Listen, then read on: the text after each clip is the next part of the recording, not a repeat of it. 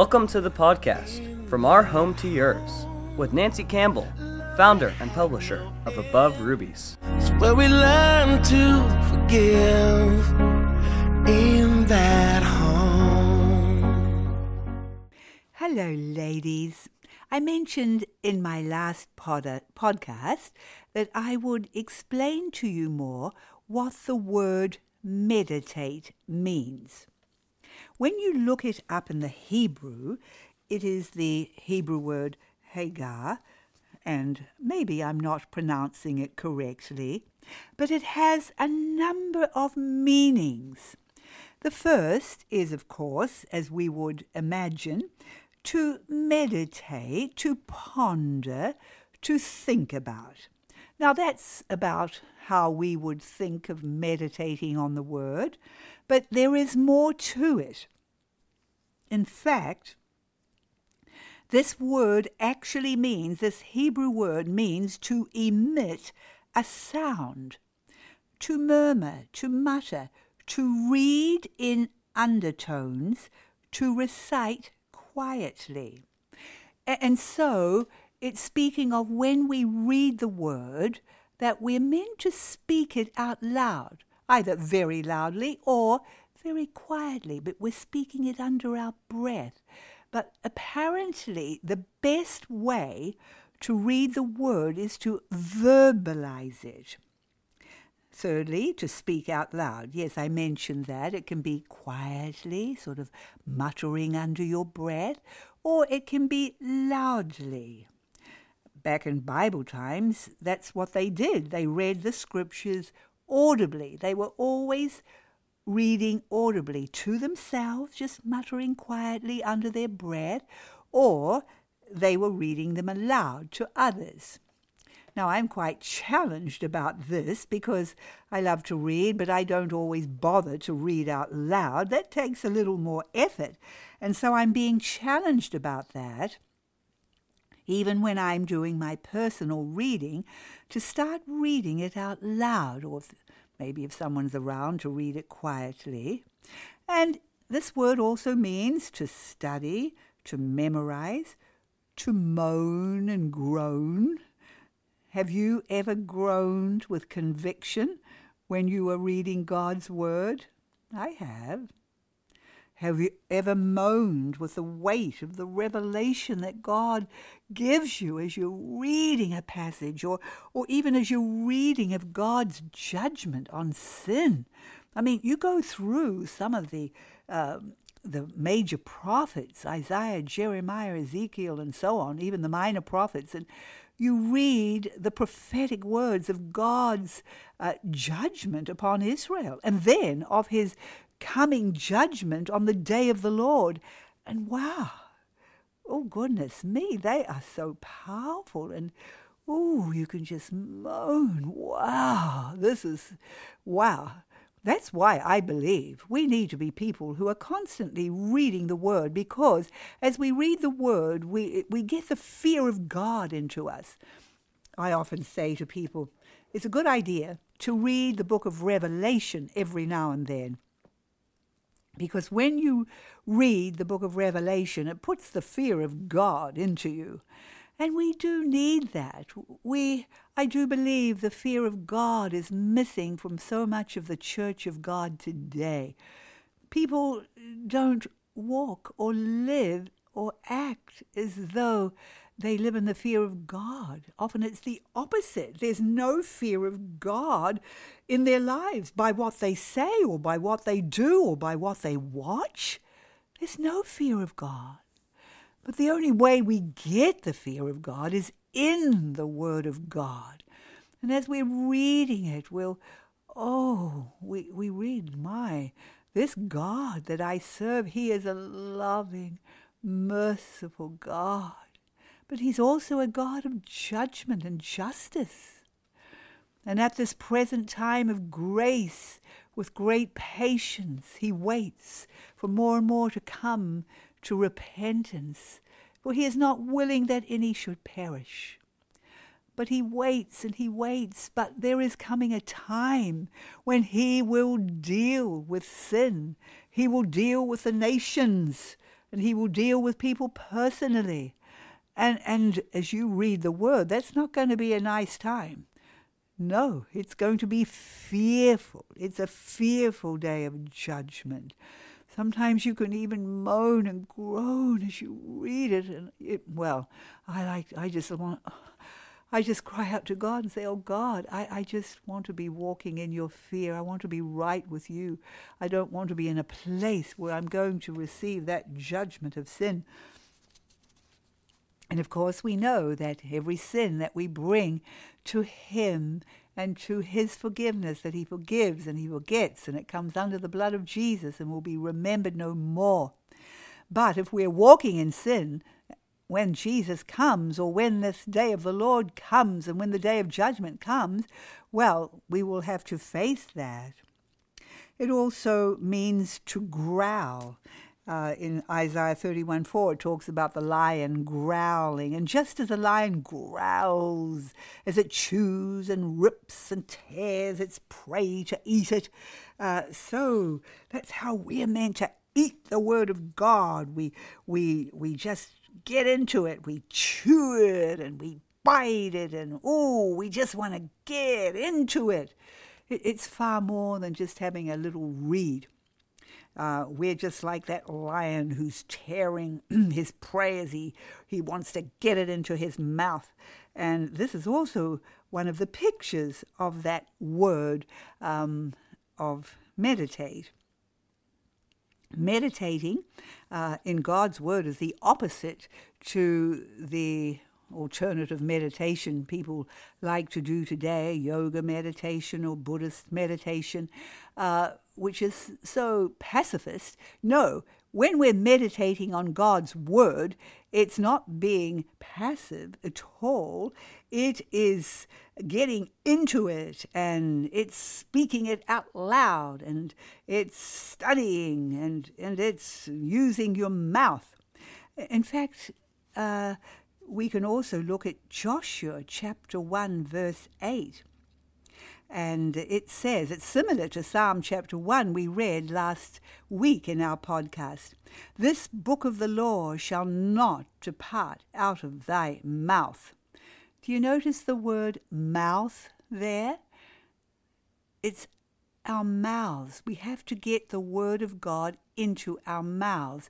We're to be speaking the Word of God. And this is very important. But thou shalt meditate therein day and night. Exactly the same as Psalm chapter 1. That thou mayest observe to do according to all that is written therein. For then thou shalt make thy way prosperous, and then thou shalt have good success. And that's exactly the same promise in Psalm chapter 1.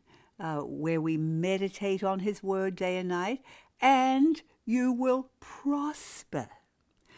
The word actually means you will be wise. You'll get wisdom and understanding, and you'll know the right thing to do when we have the word in us. But we notice this mouth business. And then I think of Isaiah 59, verse 21. And it says that, let me take you to it, Isaiah 59:21. Okay, we're nearly there.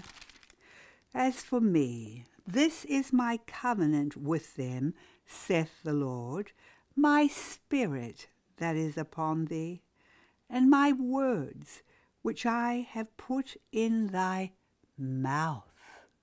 Do you see it again? Thy words, which I have put in thy mouth. Have you got the word in your mouth? Is it coming out of your mouth? That's where it has to be, dear ladies, in our mouths. And it goes on to say, it shall not depart out of thy mouth, nor out of the mouth of thy seed, or your children, nor out of the mouth of your children's children, saith the Lord, from henceforth and for forever. What a powerful scripture. I believe this is the vision that God gives to us as parents and to mothers. He wants us to have the word abiding in us, not only in our hearts, but in our mouths, so we can speak it. We're always speaking it out when we come together at breakfast time, and then we have our breakfast, and then we have our Bible reading time. And so often, before my husband even reads the word, I'm so bursting to share what God has already given me. Oh, I've just got to tell you what God has said to me this morning through his word. And so I'm speaking it out. And when you speak it out, it becomes more part of you. That's why God wants us to get it into our mouths. But then, he says, he wants us to get it into the mouths of our children. Now, how much of the word is in your children? How much of the word comes out of your children's mouths? Do they really have it in their mouths? Dear, lovely ladies, this is our responsibility. Yes, this is what God says. This is my covenant. This is what I want you to do. I want you to get it into the mouths of your children. Now, that's going to take a lot. That reminds me of that wonderful book, 10 Peas in a Pod. Now, I'm sure many of you have read this book, and it's an old book. It was written many, many years ago, but I still have it available for sale at Above Rubies, and I'm doing a sale at the moment. So if you pop onto the webpage or my Facebook, you can pick it up there and you can order it. 10 Peas in a Pod. And it's a wonderful story of this family. And this father had a great vision to get the word into his children. And so he didn't have only his Bible reading time every day or even twice a day. In our home, we do it twice a day, because we believe that is a biblical principle. And if you want to know about it and understand the biblical principle, you can go onto my webpage and you can put in the search the evening and morning principle, or it might be the morning and evening principle. And it shows all the scriptures there of God's principle of getting his word into our hearts morning and evening, and coming to him in prayer and praise and worship morning and evening. And so that really is a minimum. The morning and evening is a minimum of coming into his presence as a family each day. But this father, oh, he had an even bigger vision than that. He wanted his children to be filled with the word. And so he would read to his children for an hour after breakfast every morning. After lunch, he would read them to them for an hour again. After supper time, he would read the word again to them for an hour again. And then as their children got a little older and they could read for themselves, he encouraged them to have 15 minutes before they came to breakfast. As they got older, they had to get up to an hour. And so they were in the Word for 4 hours a day. So consequently, most of the children could recite the whole of the New Testament verbatim and so many passages of the Old Testament, because the Word was just in them. But not only was it in them, they always had these opportunities for reciting it out. So it was getting out of their mouths. Now, this guy, the son of the father, he wrote this book, and it's not only about that. It's about this exciting journey, their million-mile journey as they went through the whole of USA and Canada preaching the gospel, and all the things that happened and the funny things that happened. But he also said that they stayed in many Christian homes along the way because people would host them. But his father would never deviate from this principle. And so even if he was staying in someone's home, a lovely Christian home, he would say to the host and hostess, we love to read the Word of God after our meals, so would you mind if I read the Bible to my children? And they would always say, oh, of course, go ahead, you're so welcome. And then he would say, and would you like to join with us? Well, the son wrote in his book that not one person ever said yes. They were Christian homes, but not one ever stopped to stay with them. Anyway, I was blessed. My husband and I were blessed to meet this guy just recently. He's now a grandfather, the son who wrote the book when he was only 21. And he came to visit, and it was so delightful to meet him. And God has blessed him throughout the years. And now he has children and grandchildren. And it was so wonderful to just talk with him and see the blessings and the fruit of their lifestyle still continuing down the generations. But just recently, I was staying with some folk and visited a most lovely family. Some of you will know this family, Braden and Tally Waller. He's the oldest son of the Waller family, who are doing this incredible ministry in the heartland of Israel on the West Bank. And Hayovel is the ministry, Hayovel, if you want to look it up. And they take families and young people from all over the world to go to the heartland of Israel, the West Bank, and harvest the grapes and the olive orchards and minister and bless the farmers on the hills of Samaria there. Anyway, I wasn't in Israel, but I was staying at their home in Missouri. And it was so amazing to see their little children. They have 4 little children, I think 4, maybe 5. But anyway, their little children got up and recited to me a whole chapter of the Bible. And they did it together. And they're just little ones. And they knew the whole chapter. In fact, they already know chapters 5, 6, and 7 of Matthew, and they know chapters 15, 16, and 17 of John, and they can recite Isaiah 40, plus many of the Psalms. They know hundreds of the Psalms. And here are these little ones already being filled with the Word of God and speaking it out, because they have lots of opportunity to say it together and to speak it out. And so the word is coming out of their mouths. So I want to encourage you in that, dear ladies, and that's what the word meditate really means. Did you get it? Not just to think about, but to speak it quietly under your breath or out loud, to study, memorize, even moan and groan and even to growl. Oh, but it's all to do with it coming out of your mouth. And so I trust that you will be an Isaiah 59:21 family. Now, that's a great vision to have, isn't it? You could tell your children about that. Say, children, we want to be an Isaiah 59:21 family.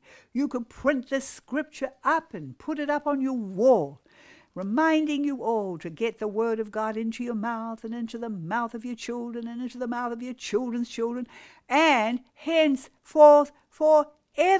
It's meant to carry on the generations. We don't want to be like we were talking last podcast about the generations that are degenerating. We want to be regenerating for God. Amen? Absolutely. All right. So let's carry on, shall we? And we're going to move on today to our last 2 points. And I think that we will complete them today. So number 18 is ecstatically rejoicing. Now, we know God wants us to rejoice. tells us, rejoice in the Lord always, and again I say rejoice. We all sing that little chorus, don't we? But once again we have an adjective. God not only wants us to rejoice, but to exceedingly rejoice. Oh, what does it say in, where is it now? Philippians, yes, rejoice. No, it's 1 Peter chapter 1. We're to rejoice with joy unspeakable and full of glory. That's a great description, isn't it? Now let's look at some other situations where God wants us to rejoice. Because God doesn't only want us to rejoice when everything's going good. That's easy. We all rejoice when everything's great. We're happy. We're having a great time. We're laughing. We're rejoicing. But the rejoicing God talks about is rejoicing when everything's not going so well. So we're going to talk about when people speak against you. I wonder, have you ever rejoiced when someone has spoken against you? Well, it's certainly not the thing that we will naturally do, is it? No, we want to do the opposite. We get very offended. We get quite mad. How dare they say that about me? That's not true. Hell, I can't even believe it. And we get indignant and we get offended. But what does the Bible say? Matthew 5:11-12, blessed are ye, that means happy, happy are ye when men shall revile you and persecute you. That's even more than just saying something, a little bit derogatory about you. And shall say all manner of evil against you falsely for my sake. Rejoice and be exceeding glad, for so persecuted they the prophets which were before you.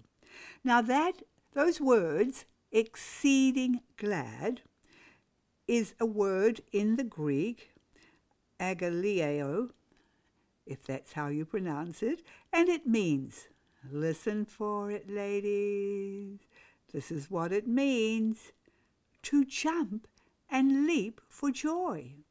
To show one's joy by leaping and skipping, ecstatic joy and delight. Now, that's absolutely the opposite to how we feel when someone speaks about us. Maybe you have friends who just think you're a nutcase because you're having more children than the 1.9 that Americans have. They think you're a nutcase because you're homeschooling, and maybe they even talk about you behind their back, and you can get so sad and upset. But here, Jesus says, when people revile you, when they persecute you, when they talk about you falsely, rejoice and be exceeding glad. Now, I wonder, have you ever in your life jumped, skipped, and leaped with joy when that has happened to you?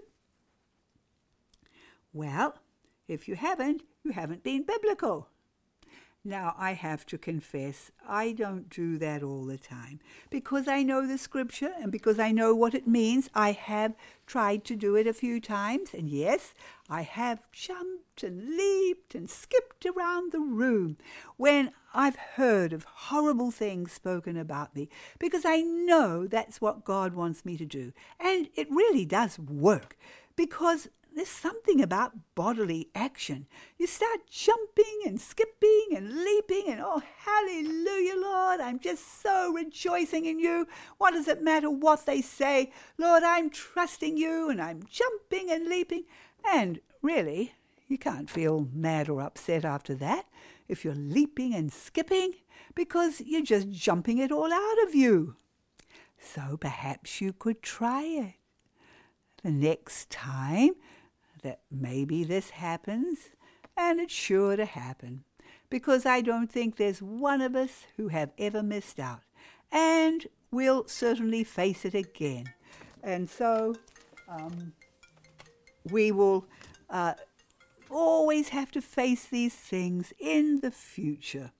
So let's know what to do.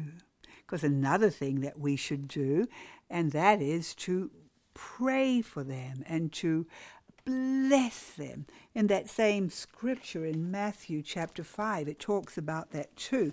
Let me go to that. Matthew 5.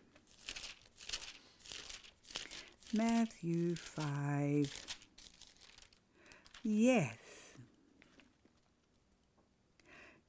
actually, it's in a little different passage. But, here it is in chapter 5, but way over to verse 44. But I say unto you, love your enemies, bless them that curse you, do good to them that hate you, and pray for them which despitefully use you and persecute you. So, the Bible never lets us off, does it? It always shows us what to do. And God's kingdom principles are the opposite to how we feel. We don't want to do that. We don't want to do any of it. But if we do, amazing things happen. We get free inside. All the bitterness and hurt and feeling upset, it goes. As we will bless those who hurt us and do good to them and pray for them and skip and leap and rejoice. All right. Okay, the next one. When you go through temptations and difficulties. 1 Peter 1, 6 and 7, wherein ye greatly rejoice. Greatly. Actually, that greatly rejoice is the same word that means to jump and leap for joy and skip with ecstatic joy and delight. So, when you're going through trials, you greatly rejoice, though now for a season, if need be, you are in heaviness through manifold temptations, that the trial of your faith, being much more precious than of gold that perisheth, though it be tried with fire, might be found unto praise and honour and glory at the appearing of Jesus Christ, whom having not seen you love. Okay, so there it is. Now, the third time, when you're going through a fiery trial. 1 Peter 4, 12 to 13. Beloved, think it not strange concerning the fiery trial, which is to try you, although some strange thing happened unto you. But rejoice, inasmuch as ye are partakers of Christ's sufferings, that when his glory shall be revealed, ye may be glad also with exceeding joy. There we have it again, not just joy, but exceeding joy, even when we're going through trials. Of course, our greatest exceeding joy will be on that day. And even when we're going through trials here, we can trust God. We can know that this is only a season. It's only just for a little time, and there's going to be a day of great rejoicing.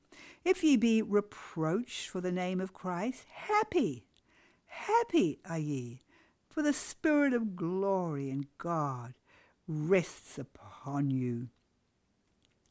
And so, lovely ladies, not only in our homes with our precious children, but even going through difficult times and fiery trials and temptations, and when people speak against us. In all these scriptures, God tells us to exceedingly rejoice. So, once again, we're not going to be normal people. We're not going to be average. We're not going to be status quo. We're going to be those who are totally different, over the top, above and beyond, because we are mothers who are going to change the world. Even when we go through these tough times, we will rejoice with exceeding joy. We'll just skip and leap and jump around the room Do you think you could do that? All right. Well, have we got, well, how much time have we got left? We've got 5 minutes. Oh, I wonder if I could just tell you these quickly so we can finalize this amazing series of Changing the World. Number 19, greatly praising. God doesn't want us to only praise him, but to praise him with our whole hearts. Oh, David was continually confessing in the Psalms, I will praise thee, O Lord, with my whole heart. Here's another one of hundreds. Psalm 11, verse 1, I will praise the Lord with my whole heart in the assembly of the upright and in the congregation. Lovely ladies, when you have your worship time together as a family, we like to sing at the end of our Bible reading and prayer. Do you like to do that? It is important to also sing, because when we come together morning and evening, it is a type of how they lit the altar of incense every morning and every evening. And the altar of incense speaks of prayer and worship and praise unto our God. And so, as we come together as a family, it's important to sing. So, when you do sing, how do you sing as a family? Do you sing boringly, just averagely, or do you sing with all your hearts? My husband has taught our children to sing with all their hearts, and our grandchildren too, because this is how he grew up. His whole family, the children, there were 9 children in the family, and they lived on a farm, and they had to milk cows every morning and every evening, and they would sing in the cowshed. They would sing at the top of their voices. The neighbours could hear them for miles around. And they all still love to sing today. They open their mouths wide and they sing with all their hearts. It's such a wonderful thing to praise the Lord with all our hearts. And sometimes, if you know the children or are not singing, they're singing very boringly, Colin will stop. Come on now, we're going to do it with all our hearts. Stand up, put your heads back, open your mouths wide and sing with all your hearts. And often our children, sometimes when they've sung, one of their favourite hymns is On Christ the Solid Rock I Stand. And how they love to do that. When it comes to the chorus, they open full throttle and sing it. Yes, so let's do it with all our hearts. And the last one, number 20, is wholeheartedly seeking. God wants us to seek after him, but not only seek him, but to seek him once again with all our hearts, with every fibre of our being. Psalm 119:2, blessed are they that keep his testimonies and that seek him with the whole heart. Psalm 119 verse 10, with my whole heart have I sought thee. Hebrews 11:6, he is a rewarder of them that diligently seek him. Mark 12:30, thou shalt love the Lord thy God with all thy heart and with all thy soul and with all thy mind and with all thy strength. Amen. So, precious ladies, let's be those who change the world, because we're never going to be boring or average. We're going to do everything unto the Lord with our whole hearts. Amen. Dear Father, I ask that you will bless every precious soul who is listening, every mother, grandmother, daughter, child. Pour out your blessing all over them. Father, we have to confess we have been so slack in getting your word into our mouths and the mouths of our children. Oh God, I pray that you will Pour out your Spirit over each one listening. Give them a new love and longing and delight in your word, Lord God. And Lord, just give them such a heart, such a passion to make sure that they have these times with their children each day. Lord, a minimum of the morning and evening, Lord God, as that is the principle you have given us. And I pray that you will help them to get your word into their mouths, and their children will be word-speaking children, as your word says, and they will be Isaiah 59:21 families. Lord God, filled with your word, speaking it out of their mouths to one another and wherever they go. In the precious name of Jesus, amen.